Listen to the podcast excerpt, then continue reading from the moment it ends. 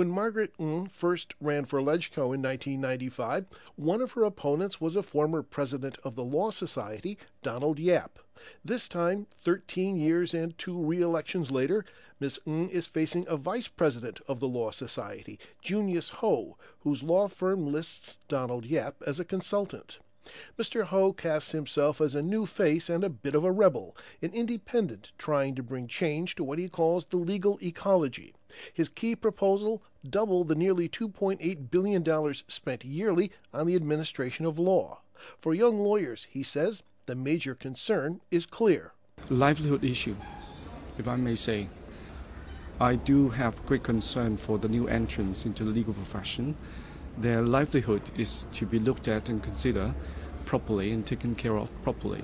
At present, we have uh, 6,000 odd um, solicitor members in the solicitor branch and just a little bit above 1,000 in the barrister branch with an annual new entrance at the rate of 400.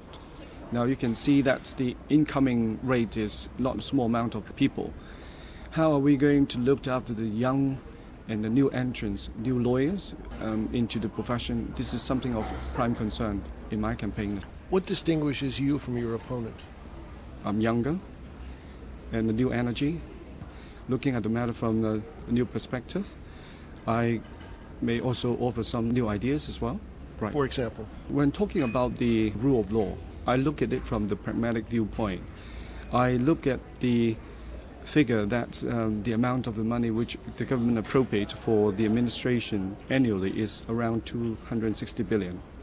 But spending the, the share which appropriate for the judiciary, legal aid, Department of Justice, adding up together is just about 1% of the entire appropriation amount.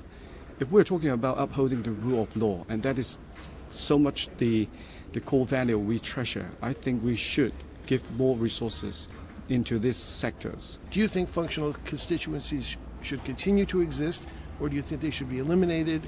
And if you think they should be eliminated, when? I think um, in the long run, universal suffrage would be an ideal situation, and I'm all for it. Sooner the better, but one shall not just ignore the reality if the timetable has already been fixed. So are we asking ourselves to do things afterwards or to do some things, you know, even before in preparation for the universal suffrage uh, before the time comes? So I think um, this is a very good thing. If functional constituents can be fade out eventually and accepted by the general public and also endorsed by the Beijing government, and I'm all for it.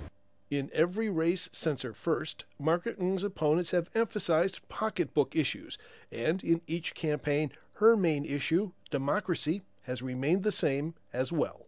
I want to make the issue uh, very clear that this is a choice between the thinking that the functional representative of the legal profession should serve the wider community and not just for the interest of the profession particularly during this year, all along, the community had always uh, understood universal suffrage to mean the abolition of functional constituencies. All at once or gradual, it matters not, but the most important thing is that it means no functional constituencies. Now, the new thinking is that universal suffrage may mean that the functional constituencies would continue, so that becomes an issue. Secondly, in the last uh, term, increasingly I see how each functional constituency members use their position to protect their own sectarian interests, uh, and that is to the detriment of many policy initiatives. So, in this election, when making a choice, lawyers are, in your view, you want them to decide between whether someone is a functional oriented no. legislator or whether they're a, a, a universal suffrage oriented legislator? No, that's not the, the, the, way the question should be put. It is that uh, our present system with the functional constituencies is an unfair system. So the legal profession happens to have the privilege of the extra vote. Now, should we use that for our benefit only, or should we use that to serve the wider community so that they can have a fairer political system sooner? but it could be put that lawyers might want to decide whether they want a, a legislator who spends most of his or her time addressing the, the, the, pocketbook, the bread and butter issues for lawyers. Well, of course, many people would put it differently, but I hope that in this campaign I will make the issue very clear.